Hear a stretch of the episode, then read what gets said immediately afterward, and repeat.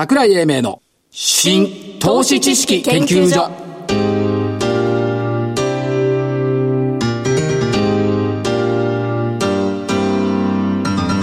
この番組は NPO 法人日本 IFA 協会の協力でお送りします。ごきげんよう、桜井英明です所長です。所長。えーとそしてコメンテーター日本 IFA 協会副理事長正木明夫さんですはい、日本 FA 協会の正木です。よろしくお願いします。お願いしますよろしくお願いします。今日は170円安日経平均株価でしたね。21,546円99銭、4日続落4日ですか、今日で。月初から4日続落なんですよお2日し、2日進歩は。7月あれ2日進2日進歩の日経平均荒れるなんですけども、4日続落自体は2月28日から3月5日の4か月ぶりはい。ところが月初から4日続落となるとね、ないよこれあ、月初からですからね。えっとね覚えてますか？2月まではえっと2016年7月以来20ヶ月連続月初高だったのはい、はい、はい。したがって、この20ヶ月間、4日続落ってなかったの。当然ながら3日もないけども。で、4日続落振り返ってみると、2016年4月以来、2016年っていうことは、ね、2年前？2年以上前。2年以上前はい。で、その先はですね、これも4日続落記録しちゃったから、2016年1月の6日続落から、が記録になってる。その後どうなったんですか？その後は。その後は、16年1続落の後月に下打って、戻って、また下戻ったっていう。えこういうパターン。下打ってちょっと戻って、また下行った。そう。あ2016年だもん。まあ、それはそれでいいんですけども、でも、今日の新高値が2。あ。2? 新安値548。はい。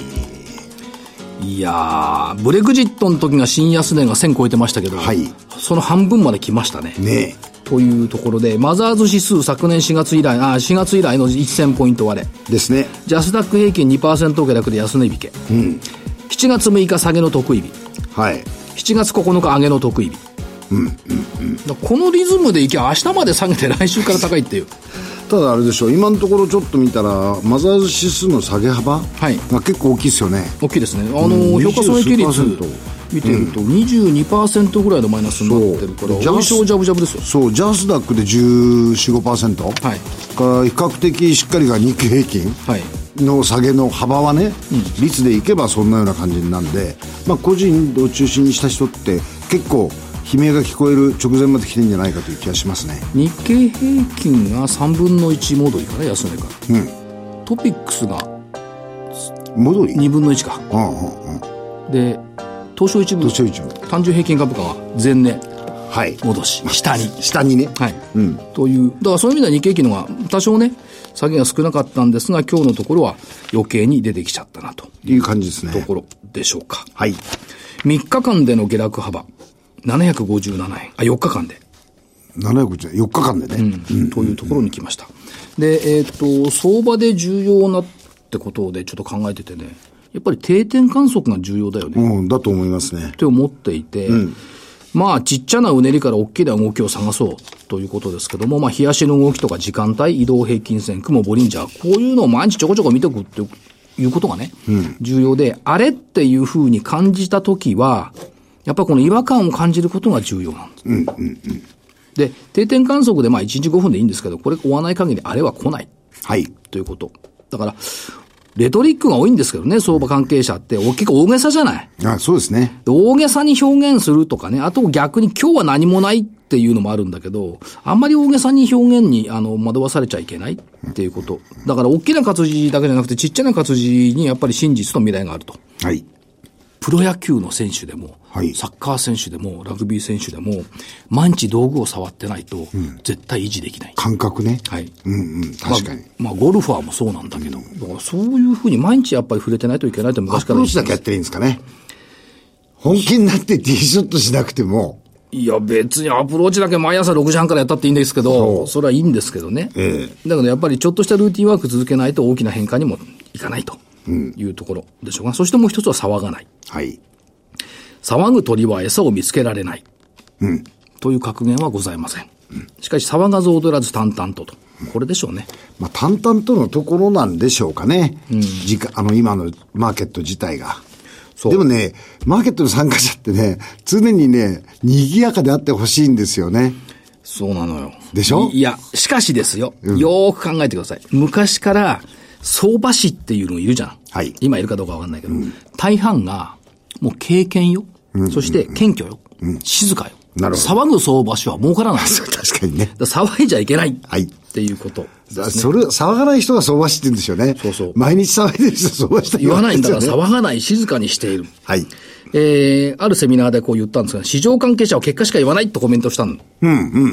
で、それを聞いてた投資家さんからメールが来て、重要なのは桜井さん、未来予想を立てることが大切ですよね、と言ってました。で言われてみるとね、天気予報も、昨日とか今日の結果じゃないんだ、必要なのはね。はい週間天気予報とかね、夏休み旅行があるんだったら、その時のその時の予報が知りたい。はい。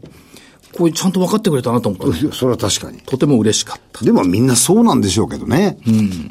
と思いますけどね。でもいや、その割にはなんか昨日とか今日とかね、10年前とかの話ばっかすんじゃん。そうですね。うんだからそれはやっぱり良くないんじゃないの、っていうのがあったのと、もう一つ今日の日経新聞長官読んでてわけわかんなかったの、企業の IR 見直しをって言ったのは経済産業省だってのはよくわかんなかったの。わかんないですね。うん。私も見ました、これ。ところがあね、んまりピンとこなかったんですよね。経済産業省にね、経済産業政策局企業会計室ってのあるんだよ。会計室？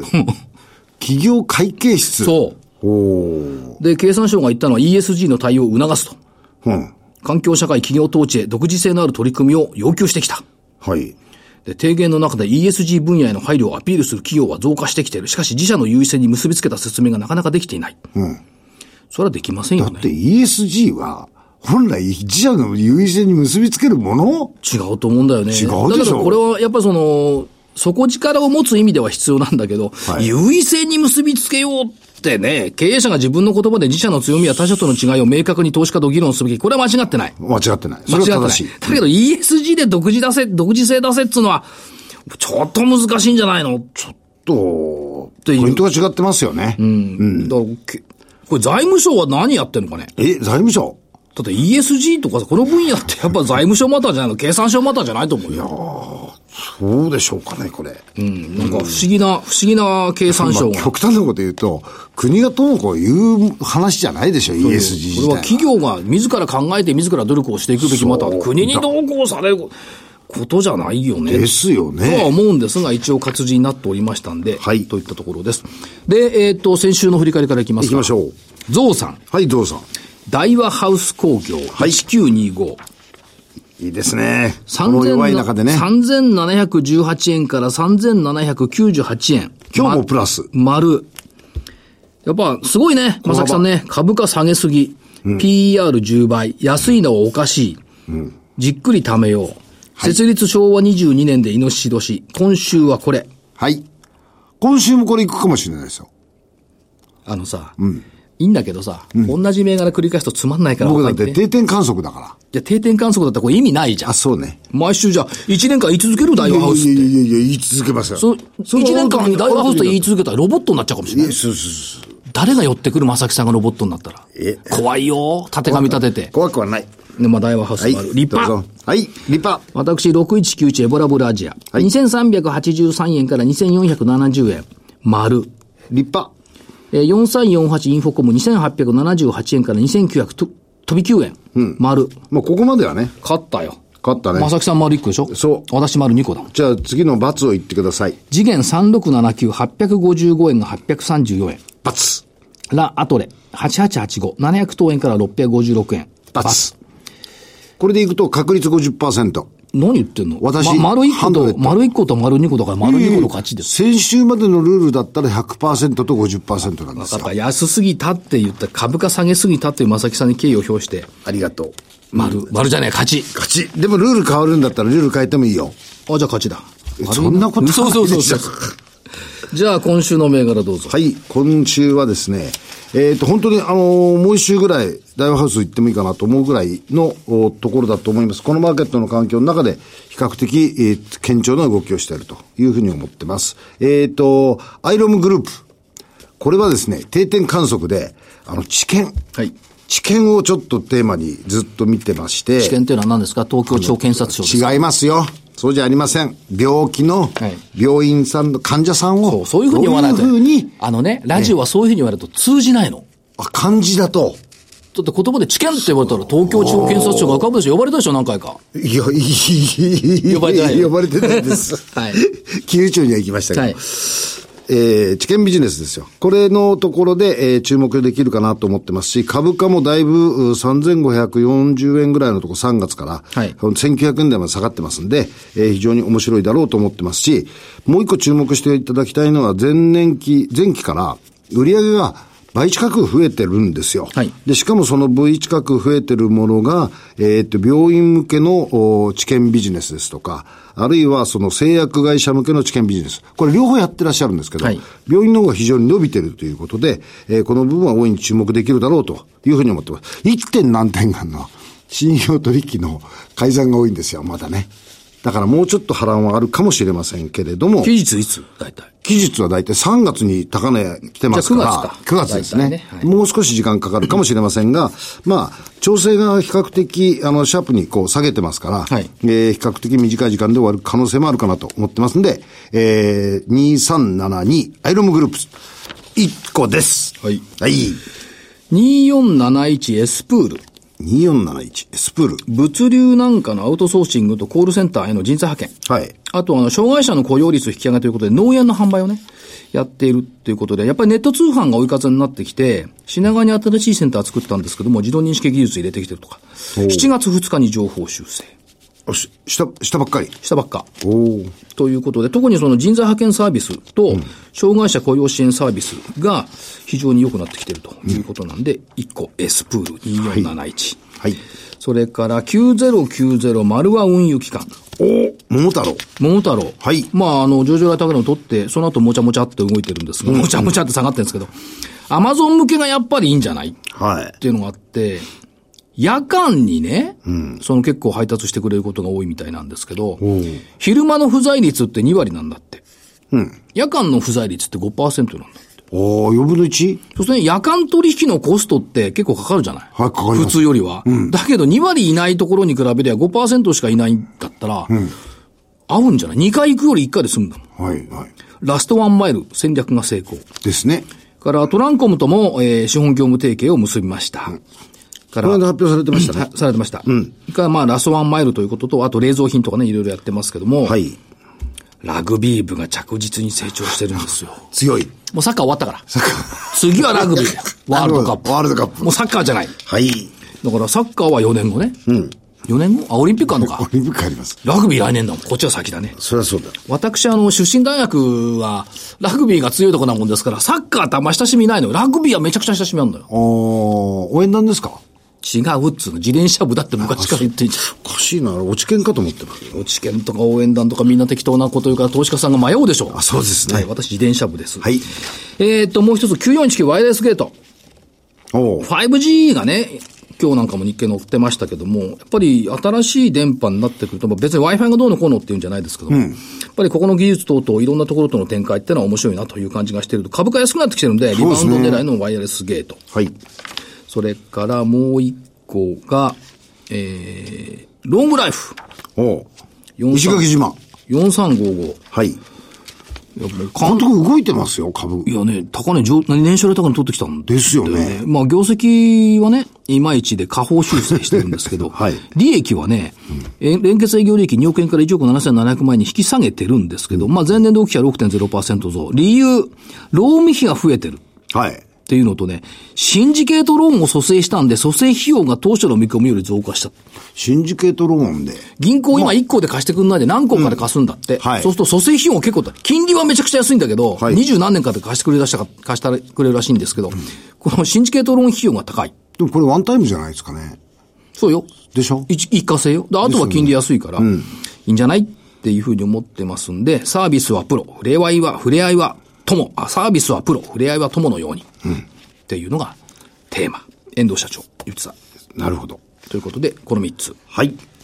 あ、今週は3つですか？今週3つですよ。はい。で、えっ、と、お知らせ。はい。えー7月12日、来週の木曜日夜7時から東京虎ノ門琴平タワーでザマネー公開録音桜井英明資産活用セミナーを開催いたします。えー不動産小口化商品アセットシェアリングレクチャーする。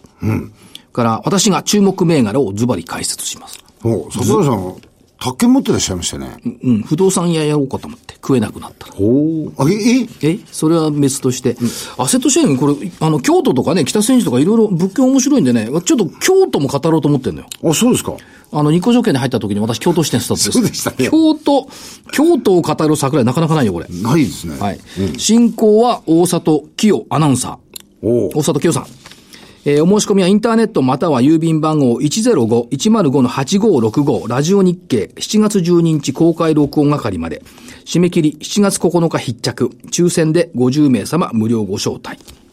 これはあれですか？えーっと、電話でもって申し込むんですか？そうじゃなくて。インターネットはホームページから見ていただければ。ホームページからねはい。電話は、えっ、と、電話じゃないよね。違うよねインターネットまたはハガキ。ですよね。ということで、7月9日必着だとそろそろ出してもらわないと間に合わない。間に合わないですね。という。忙しい非常に慌ただしいインテリクス提供、ザ・マネー 公開録音ミニセミナーのご案内でした。はい。ということで、えー、この後は本日のゲストのご登場です。桜井英明の新投資知識研究所それでは本日のゲストをご紹介しましょう。証券コード39いっぱい。39 3918東証一部上場 PCI ホールディングス株式会社経営企画本部グループ違うんだ、法的なんや。経営企画本部グループ戦略室長兼 IR 担当部長安倍隆弘さんです。安倍さんよろしくお願いします。よろしくお願いします。よろしくお願いしまこんにす。たくさん肩書きがあっていいですね。たくさんそうですね、少し長くなりまして。ええやっぱたくさん肩書きがあると給料上がるわけですか？あの、変わらずで。あ、変わらずですか？仕事が忙しくなるだけ。はい、あの、幅広いえー業務を担当させていただいておりますので、ははいい、よろしくお願いします。39いっぱいでいいんですよね。はい、証券コード391839いっぱい、えー皆様にたくさんの笑顔をお届けしたい PCI ホールディングスでございますた。くさんの笑顔を投資家さんにお届けしたい。はい。業務内容、改めて。はい。えー当社はですね、えー情報サービス、まあ、いわゆる IT 事業を営む事業会社を傘下に持つ純粋持ち株会社でございます。で、当社の主な役割としては、えーグループ戦略の立案とその実行、また、えー各事業会社の役割は特徴あるそれぞれのサービスを持っていますので、まあ、その提供に専念しているというグループ構成になっております。ちょっと待ってくださいよ。主な役割はグループ戦略の立案と実行。はい安倍さんのタイトルはグループ戦略室長ってなってなかった？なってます。そうです。じゃあ会社のど真ん中じゃん。はい、そういった企画も私の部署で、えー担当しておりますし、で、もう一つ大切なのが、やはり IR 活動ですね。我々の内容を皆様にお知らせするという役目を担っています。ちょっと待ってください。安倍さんのタイトル IR 担当部長。はい。そう。ど真ん中じゃん。ど真ん中。はい。恵まれたポジションに。はい本当に恵まれてありがたい限りです。ど真ん中にドーン。ど真ん中にドーンとおられる。ということで、はい事業セグメントはどんな感じですか、えーっとですね、3つございまして、はい1つは IT ソリューション事業ですね。で、2つ目が半導体トータルソリューション事業。はい3つ目が IoT、IOE ソリューション事業。この3つに区分されています。ではその IT ソリューション事業からいきましょうか。はい。少しあの、カタカナが、カタカナが多くて恐縮なんですが、はいはいえー、IT ソリューション事業2つありまして、1つはエンベレッドソリューションこれ、という領わか域です。らないんだ。エンベレ。はい。こちらはですね、えー自動車、重機検機、情報家電などの組み込みシステムの開発を行っています。まあ、例えば、えー自動車に、えー使われている電子制御部分や、えーカーナビに搭載されるソフトウェアを受託開発しているとはいいう事業になります。このエンベレっていうのは業界では有名な言葉なんですよね。そうですね、はい通常に使われています。我々最初聞いたとき、一体何のことだろう？わかんなかったね組み込みっていうことですよね。そうですね。組み込みソフトですよね。はい。半導体チップに組み込まれる、えーソフトウェア、プログラムを開発するという内容になります。ということは IoT なんかの時代になってきたら、ますます最先端になっちゃうと。そうですね。いうやはりこの部分は、えー需給バランスとしては非常にこの、お需給、需要が多くてですね、はい我々も、えーしっかりと、えーそれにお答えしているという形になります。そして、そしてビジネスソリューション。はい。こちらは、あーまあ、ビジネスア、ビジネスアプリケーションの開発を行っている部分になりまして、はいえー内容としては金融系ですね。それから、えー製造業、流通業、インフラ等の幅広い、えー業種の IT システムの構築を担当しております。これやっぱお客さんはここの分多いでしょうね。そうですね。多岐にわたりますね。はい。そして半導体トータルソリューションってのは、これも IoT 関係してくるのかな？そうですね。はいこちらも半導体の設計テストを行っておりまして、えーまあ製造ラインは持ってないんですけども、はいそういう領域ですね。で、売上高の約60%がルネサス様、えーそれとお残りのうちの20%ぐらいがソニー様とはいいうところで、まあこちらも、えー現在追い風の部分でございます。まあ、当社グループは、あの、先ほどのエンベレットで申し上げましたが、自動車部分、えー非常に強みを持っておりますので、この半導体トータルソリューション事業との、まあ、シナジーというものも期待をしております。菅官房長官が火曜日、あ 月曜日かな、空飛ぶ自動車の工程表を作るって言ってましたけど、そういうのが出てくると、やっぱこういう分野、必要になってくると？必要になりますね。ははいい。じゃあ、空飛ぶ自動車関連だ。そうだよね。空飛ぶ自動車、そうですね。はい。いや、関わいつできるかわかんないですけど。はい。あと IoT、IOE ソリューション。はい。こちらは、あの、当社が得意としている組み込み技術、それから通信制御制御技術を応用したソリューションやサービスを提供しております。まあ、自社技術、えー提供しておりますので、まだ小さいんですけども、まあ、昨年、えー完全子会社した、会社したリヒフネット社はいや、あと、サイバーセキュリティ関連製品もこの事業セグメントに含めて、えーこれを、まあ、今後の成長の柱と育てたいというふうに考えております。サイバーセキュリティ。これ後から話にまた出てくるんですね。はい。よろしくお願いします。そして成長戦略である IoT、IoT ソリューション。はい。これどういうことでしょうやはりあの、エンベレットソリューションおであったりとか、半導体トータルソリューションはですね、はい受託開発のエリアになりますので、やはりその中で培った技術を、えー新しいプロダクト、あるいは皆様にお役立ち立ちできるサービスで展開したいということで、えー推進している領域になります。はいで、既存技術の、おの延長にありますので、まあ、売上のシェアというのはまだ小さいんですけども、例えば、車と物をつなぐ技術、えー V2X、はいビークル 2X という言い方をしますけども、こちらは、えー神戸市のバスにおおけるバスローケーションシステムでおいて実用化をされておりますので、まあ、少しずつではありますが、えーまあ、展開を進めていきたいというところでございます今、。バスロケーションシステムって結構広がってきましたよね。はい、数多くの自治体様、バス会社様が導入されております。そして、投資家さんがよく知っている、出た、アップガード。はい。こちらはですね、少し説明が長くなるんですが。アップガードっえて去年から結構ポピュラーな言葉になってきましたね。ね。えだんだんとあの、知名度、認知度が、えー上がってきております。はいで、まあ、当社はですね、その IoT、IoE 社会におけるサイバーセキュリティ技術の向上と、やはりセキュアなコミュニケーション環境、安心して情報を伝達できる環境ですね。この提供を目指して、えー究極のサイバーセキュリティ製品と呼ばれる AppGuard の取り扱いを開始しております。はいまた、先月6月1日なんですけども、 AppGuard のメーカーである Blue Planet-works 社はいと合弁で、えー当社グループの子会社を設立して、まあ、 master distributor というポジションで、この製品を皆様にお届けしたいという取り組みを開始いたしました。これ、 Blue Planet-works が AppGuard をこう制作してきた。おっしゃる通りですね。そして、えっ、と、い、まあ、マスターディストリビューターっていうと、日本語で言うと、代理店みたいな、販売代理店。一時卸ですね。ですよね。それがはいマスターだから、はいみんなと一緒じゃなくて、はい。濃い卸メーカーと直接取引をさせていただいて。関係の濃いおっしゃる通りです。ということ。だから、あれよ、上代画廊じゃなくて、冗談江戸画廊じゃなくて上代画廊になったようなもの。普段。いや、いや、譜代は、まあ、 master distributor になられた。はい。で、 AppGuard、特徴は、はいこれ、破られないっていうね。そうですね。あの、まあ米国のですね、政府機関等で採用されて、まあ、もともとそこを守るために開発され、開発された技術ではあるんですけれども、うんは18年間一度も破られたことはない技術、え、これもうすぐ19年間になりませんもうすぐなります。去年の夏に18年間って聞いたから、もうすぐ19年間だなと思って。そうですね。はいまあ、約20年という表現にだんだんなると思います。で、まあ、採用実績としては、えー、米国においては医療機関での採用が進んでいたりとか、はいあるいは日本国内では大手の旅行会社様や航空会社でも導入が始まっているところですね。まあ、それ以外にも我々が今一生懸命営業活動をしておりますので、はいそういったところでのまあ検証であったりとか、えー少しずつの導入というのが進んでいるステータスです。これアメリカの政府機関っていうところはやっぱり破られちゃいけないところってたくさんありますからね。はいそこで18年間、まあ20年近く破られてないってすごいですよね。そうですねあともう一個軽いんでしょ？はい。あの、エンジンの容量がですね、1メガバイト、まあ、正確には701、781キロバイトはいしかございませんので、非常に軽いものです。ええですので、PC に入れていただいた後でもですね、まあ、重くなったり、あるいはフリーズをしたりとか、はいまた、アップデートの必要もありませんので、えーまあ、入れた後もスムーズに、えー操作をいただくことができます。なんか最近パソコンが重く感じるんですよね。それは多分ね、何かいろいろと負担の大きいものがあるんこれですよ。軽いっていうのはね、やっぱいいですよね。これはですねさ、はい例えばセキュリティグッのものって複数入れてる場合ってあるじゃないですか。ございますねそうすると、それ自体が喧嘩してはい、動かなくなったりするっていうことありますよね。ありますね。こういうアップガードについてこういう心配ってあんまりないんですか？アップガードは特段そういった心配はなくてですね、導入の時に設定してしまえば、そのソフトウェアの動きを妨げるということは一切ございません。おーそれはいいですね。はい。で、えっと、機能としてはどんな感じです機か能としましては、まあ、簡単に申し上げますと、パソコンのプログラムが正常に動くようですね。はいまあ、ウイルスに感染しても、そのウイルスが悪さをすること、はいこれを止めます。で、その止めることで、正常に設定されたパソコンの各機能を守るとい。うのが、はい、簡単なご説明になります。今後の展開というのはどんな感じですか？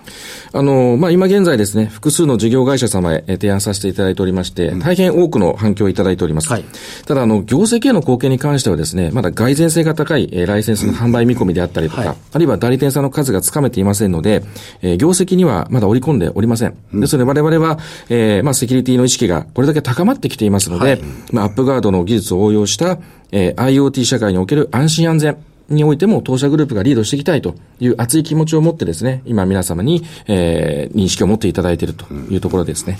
ということは、例えばね、はい、今期中にですよ。はい。こんなに売れちゃったよみたいなのが出てきたら、どっかだということです。いや、いやわかんない、わかんないです、そんなのね。それは開示しそう。だから全然売れなくても関係ないね、今期中ね。はい、そんなことは期待してないんですけど。はい要するに織り込んでないってことを言いたかったそうですね。はい。ですよね。で、やっぱりあのー、反響が大きいっていうことは、やっぱり結構ね、皆さん興味あるそうですね。あの、やはり試験をしてみたいっていう企業様が増えてきていますので、はいはい、まずあの、まあ、製品をですね、実際にインストールしていただいて、えー、本当に止められるのか、あるいは自社の PC に、えー、はい、抵抗がないのかとか、あるいは他のプログラム止めないのかという検証いただいて、まあ、少しずつ導入に、えー、持っていっているというところですね。まあ、それは当然ですよね。我々証券マンだって、よーし待ってた、ほいって注文くれる人いませんからね。試しにですから。絶対いないもんね。よく来た、それ買うって言う人いないよ。いない。ちょっと待って、どんなんだ、チャート見せろとかね。業績どうなんだとか。言いますもんね。はい、当たり前ですよね。まず試しがありますから。行った瞬間それ買うっていう人いなかったでしょいないです。いたらすごいよね。すごいです。うん、これまあそういうことですね。えー、もう一つ、えー、CSR、ESG、SDGs。今話題になって話題になって経産省が軍事学じゃないですか。ESG をはじめとして。ね、はい。はい。これ取り組みいかがですか？あの、まあ、やはり株主の皆様からもですね、まあ、業績に加えて、そのやっぱり社会の貢献度というものでどうなんですか？という質問もいただいておりますので、はい、まあ、現状を詳しくご紹介したいと思うんですけども、まず当社グループはまだ規模の小さい会社ですので、まあ、小さなできることからということで取り組んでいます。はいで、まず CSR でございますが、まあ、企業の社会的責任については、一つ、あの、国策でもあります理数系人材の育成に、え取り組んでいます。うんで、当社グループはですね、ビジネスパート様、パートナー様を含めると、約一千数百名のエンジニアを抱えて、皆様に、えサービスを提供しています。ですので、えー、まあ、未来の人材育成として、例えばあの、立教池袋中学校高等学校の数理研究部の皆様のご支援とこれなんかま、まさきさんと仲いいとこじゃないの？私が一応ご案内させていただきまして。はい。そんなところで暗躍してるんだ。暗躍じゃないですけど。はい。はいで、この生徒様がですね、非常にレベルが高い、えー、勉強されてますので、まあ、なかなか我々の支援で満足されているかどうかわからないんですけども、まあ、これからも引き続きですね、えー、永続的にご支援していきたいなと思っております。で、確か年末、こちらの番組にも生徒さん出られて。もう10年近く。えー、ですよね。はい。会長してましたら、生徒さんが、えー、緊張しませんでしたとおっしゃっていて。全く緊張しない生徒たちですね。すごいなと。はい。思いました。私、御社の新入生研修に行って日経新聞の読み方、理系を前にやりましたので。この間。ありがとうございました。ね、全員あの、ほぼ理系ですよ。ですよね。うん。びっくりしましたよ。なかなか吸収されて。あと山形との協定、はい、そうですね。こちら1月に協定結びました。えー、地方創生と人づくりに向けた包括的 ICT 連携協力に関する協定というものでございますが、えー、村山市様、山形県村山市様と、えー、当社 PCI グループとですね、包括的な ICT 連携を結ぶという協定を結びました。まあ、特定の分野に限らずにですね、えー、在住の市民の皆様の生活の幅広い分野において、えー、取り組みをしていくということで、まあ、双方の、えー、協議に基づいて、え、地域の活性化や市民サービスの改善に向けた様々な、え、ソリューションの構築を検討しております。これちょっと楽しみなところですね、今後ね、やっぱり ICT 連携っていう意味ではね。そうですね。これはあれですよね、はい、安倍さんのところにとっても、あの、新しい取り組みですよね。全く新しい取り組みですね。ですよね。はい、うん。今までの技術だとか、そういうもので培ってきたものを、実際の社会の中で使ってみると。はい、おっしゃる通りです、いうことですね。はい。うんそして ESG ですが、こちらはいかがでしょうか？はい。まあ ESG、えー、まあ環境、社会、企業統治という3つのところありますが、うん、あの、当社はですね、IT 事業、えー、営んでおりますので、まあ一般的な会社に比べて環境負荷に関しては、まあ低い方なのかなというところでございますね。で、また企業統治に関しましては、まあ資本効率であったりとか、まあこういった IR 活動を含めた情報公開に関しては、まあ当然、意識をしておりますけども、はい、えー、女性のエンジニアも積極的に採用しておりますので、えー、まあ皆様、えー、活躍いただいて、まあそういったところでも、この企業統治ガバナンスというところでは、うん、えー、取り組みをしているということになると思います。そうそう、新人研修も女性多かった。多かったですね。はい。うん、新入社員の約半数が女性、はい、半数近く女性ですね。でしたね。はい。うんあとは社会との関わりっていうことですと、どんなところでしょう？さっきの村山市の話ですか？そうですね。うん、こちらは、あの、まあ、村山市様との連携にもよるんですが、やはり地域社会の皆様の QOL ですね、はい、クオリティオブライフという、まあ、生活の質の向上ということに貢献したいということで、まあ、当社が得意とする組み込み技術と、まあ、通信制御技術を合わせた、えー、ソリューションの提供を、今お話を進めています。はい、まあ、具体的には、あの、除雪等位置情報システムの検討に関する、えー、実証実験を行ったんですけども、はい、これは、あの、除雪車が、村山市様非常に積雪が豪雪の地帯になりますので、えー、ね、今どこを走っているのかっていうのが、えー、お手元のスマホであったりとかタブレットで見れるという、あのバスロケーションシステムと似たようなものを開発しまして。そうすると、除雪車がもうあと5分したら、うちの前さ来るぞと。はい。こういう感じになるわけですね。そうですね。逆に言うと、一番必要なところに行かなきゃいかんということもあるおっしゃる通りですね。うんうん。ここは2メーターだけど、こっちは3メーターなんです。はい。これはやっぱり地方自治体の御社の技術での貢献。そうですね。はい。で、実は、あの、まあ、昨日から本日にかけて、えー、村山市様、私、訪問してまいりました。さすがグループ戦略室長。はい。で、まあ、人材育成であったりとか、まあ、今後の双方の取り組みについて協議を行ってきまして、えー、まあ、除雪もですね、今夏の時期で、そうですね。次の、うん、今年の冬をどうしようかというお話も含めてですね、差し上げてきました。で、まあ、せっかく、あの、訪問してきましたので、少し、えー、山形県、村山市様をご紹介しますと、えー、山形、山形県の中央に位置する自然豊かな非常に、はい、えー、風光明媚な町でございます。で、東西を山々に囲まれて、まあ、中央に最上川が流れているという地理になりますね。で、今、もう時期終わってしまったんですが、さくらんぼ。はい。それからこれからはスイカ。はい。ラフランス。はい。それから日本そば。はい。ですね。こういったものも、えー、美味しい農産物が豊富ですし、あとは日本酒14代。有名なお酒だと思うんですけども、ね、この酒蔵、高木酒造さんがあると。いうところです。この、このお父さんはそういう話をすると、はい、もうさくらんぼとお酒があれば行っちゃいますよ。行っちゃいますね。マジですかいや、ぜひぜひ。去年はラフランスもいただきまして。ええ。いただいたの？ええ、あの、知り合いから。送ってもらったら、まあ、あの、羨ましだった。そうだったです。あ、そうですか。美味しかったですよ。はい。で何？浅草寺の大わらじも村山市制作なの？実はそうなんです。あの、浅草寺の門前に、えー、わらじが、ねえー、飾ってあるんですけども、それも村山市で作られていて、奉納しています。で、実は今年の10月がですね、まあ、10年に1回のこの奉納の日になっていますので、はい、もしあの、ご参詣される方いらっしゃったら、わらじ見ていただいて、あ、これが山形県村山市から、えー、奉納されたものだなと見ていただけると、ありがたいと思います。新しくなるわけですね。新しくなります。その前に、正木さん14代を飲みに村山市に行かなきゃいかない。いそれで、桜井さん、さくらんぼカントリークラブってあるらしいですよ。いや、それ聞いてないし。聞いてないですか？もう、もうさくらんぼ終わっちゃったっす。い。ゴルフ場です。ああ、そうですか。はい、先先週一生懸命北海道でさ、さくらんぼ探して一回もまだ売ってなかった。えっと、元に戻しまして、今後の成長戦略について。はい。はい、えー、PCY グループはですね、これからも安心安全豊かな社会を実現するべく、えー、IoT、IoE 社会、まあ、最近は connected world と言われている、はい、何でもつながる世界ですね。それから、えー、IIoT、まあ、インド、 Industrial Internet of Things、まあ、産業分野における IoT。はい、まあ、これ産業ロボット等含まれるんですけども、はい、そういう部分。それから自動走行、自動運転、 connected car、うん、えー、 digital signage、それから VR や AR、はい、AI、ロボットなどへのソフトウェアや関連するサービスの提供に加え、M&A 戦略を進めてグループの拡大を図ってまいりたいとまあ、M&A 継続されてね、行ってこられてますね。そうですね。はい。はい、そして、えー、投資家さん、株主の皆様へ、株主還元ですね、これ。はい。改めまして。メッセージ。はい。はい、いつも PCI グループをご支援いただきありがとうございます。え、当社はですね、え、株主の皆様への還元につきましては、え、連結配当成功を30%から50%と定めておりまして、え、今期、えー、2018年9月期の予想配当は50円、配当成功は45.4%と見込んでおります。えー、PCI グループは、えー、得意とする組み込み技術、通信制御技術を応用したソリューションやサービスの提供を通じ、安心、安全、豊かな社会の実現に貢献してまいります。えー、引き続きご支援のほどよろしくお願いいたします。これは、ラジオ日経のこのスタジオから、うん、信号1個渡れば、PCI さん。そうですね。最寄り会社。そう。はい。っていうことですよね。はい。で、そうか、長野にね、IR5 月に。行きましたはい、おね。邪魔しました。ありがとうございました。イケメン IR って言われてましたよね。言われてました。安倍さん。はい。今日ラジオでよかったです。いやいやいやいやいや。写真あるし。後で写真撮るし。俺、相当長野では有名でしたね。イケメン IR いやいやいや安倍さん。うん。結構盛り上がってましたよ。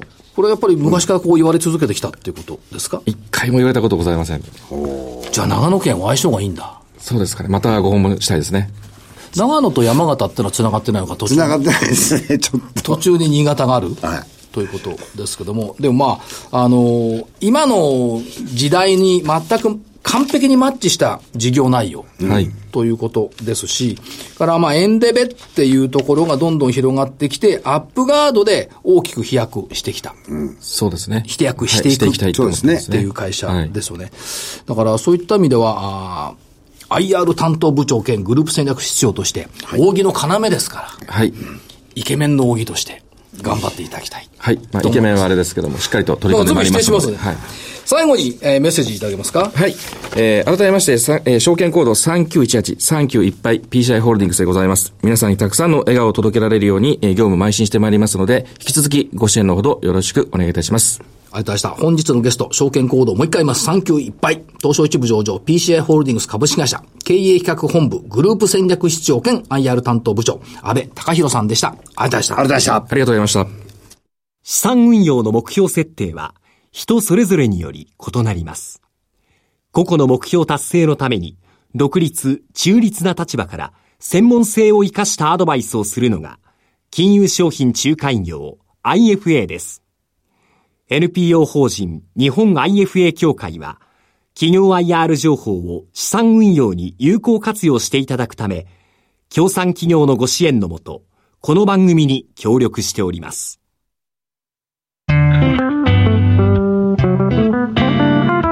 桜井英明の新投資知識研究所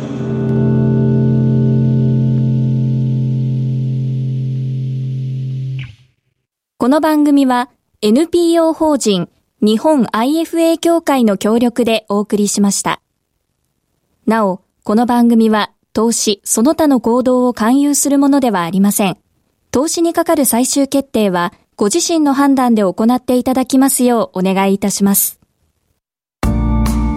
さて、えー、そろそろ時間となってきましたがなんかこの間アップガードカップとかいう話を聞いた記憶があるんですけど一つ肝心なこと言うの忘れました。あのー PCI さんに、えーご協力いただいて、えーゴルフコンペを、はあお例年のゴルフコンペ、真夏のおゴルフをやろうと思ってまして、8月24日、埼玉県の高坂カントリークラブで、えーゴルフコンペを行いたいと思います。えータイトルの方を、アップガードカップと。今まで新投資知識研究所コンペだったのが今度グレードアップしたね。グレードアップした。ップガードカップアップガーでドカップ。とりあえず今年、はい。それでやらせていただきたいと思います。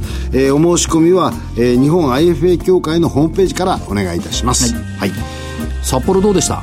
札幌楽しかったです。さくらんぼばっか探してんの。だけど、考えてみたら、梅雨があるのは気がつきませんでした。札幌にね本当梅雨ができた感じ。でしたね。ということで、まあ、セミナーもあラジオ日経のセミナーも行って、はい。帰ってまいりましたけどもまあ全国回ってるといろんなことがありますありますね。ということで、えーはいアップガードカップはい。いい響きぜひ。はい。ということで、えー、桜井英明の新投資知識研究所本日はこの辺りで失礼しますお相手は新投資知識研究所所長の桜井英明そして日本 IFA 協会の正木明夫でした。それでは来週のこの時間までごきげんよう。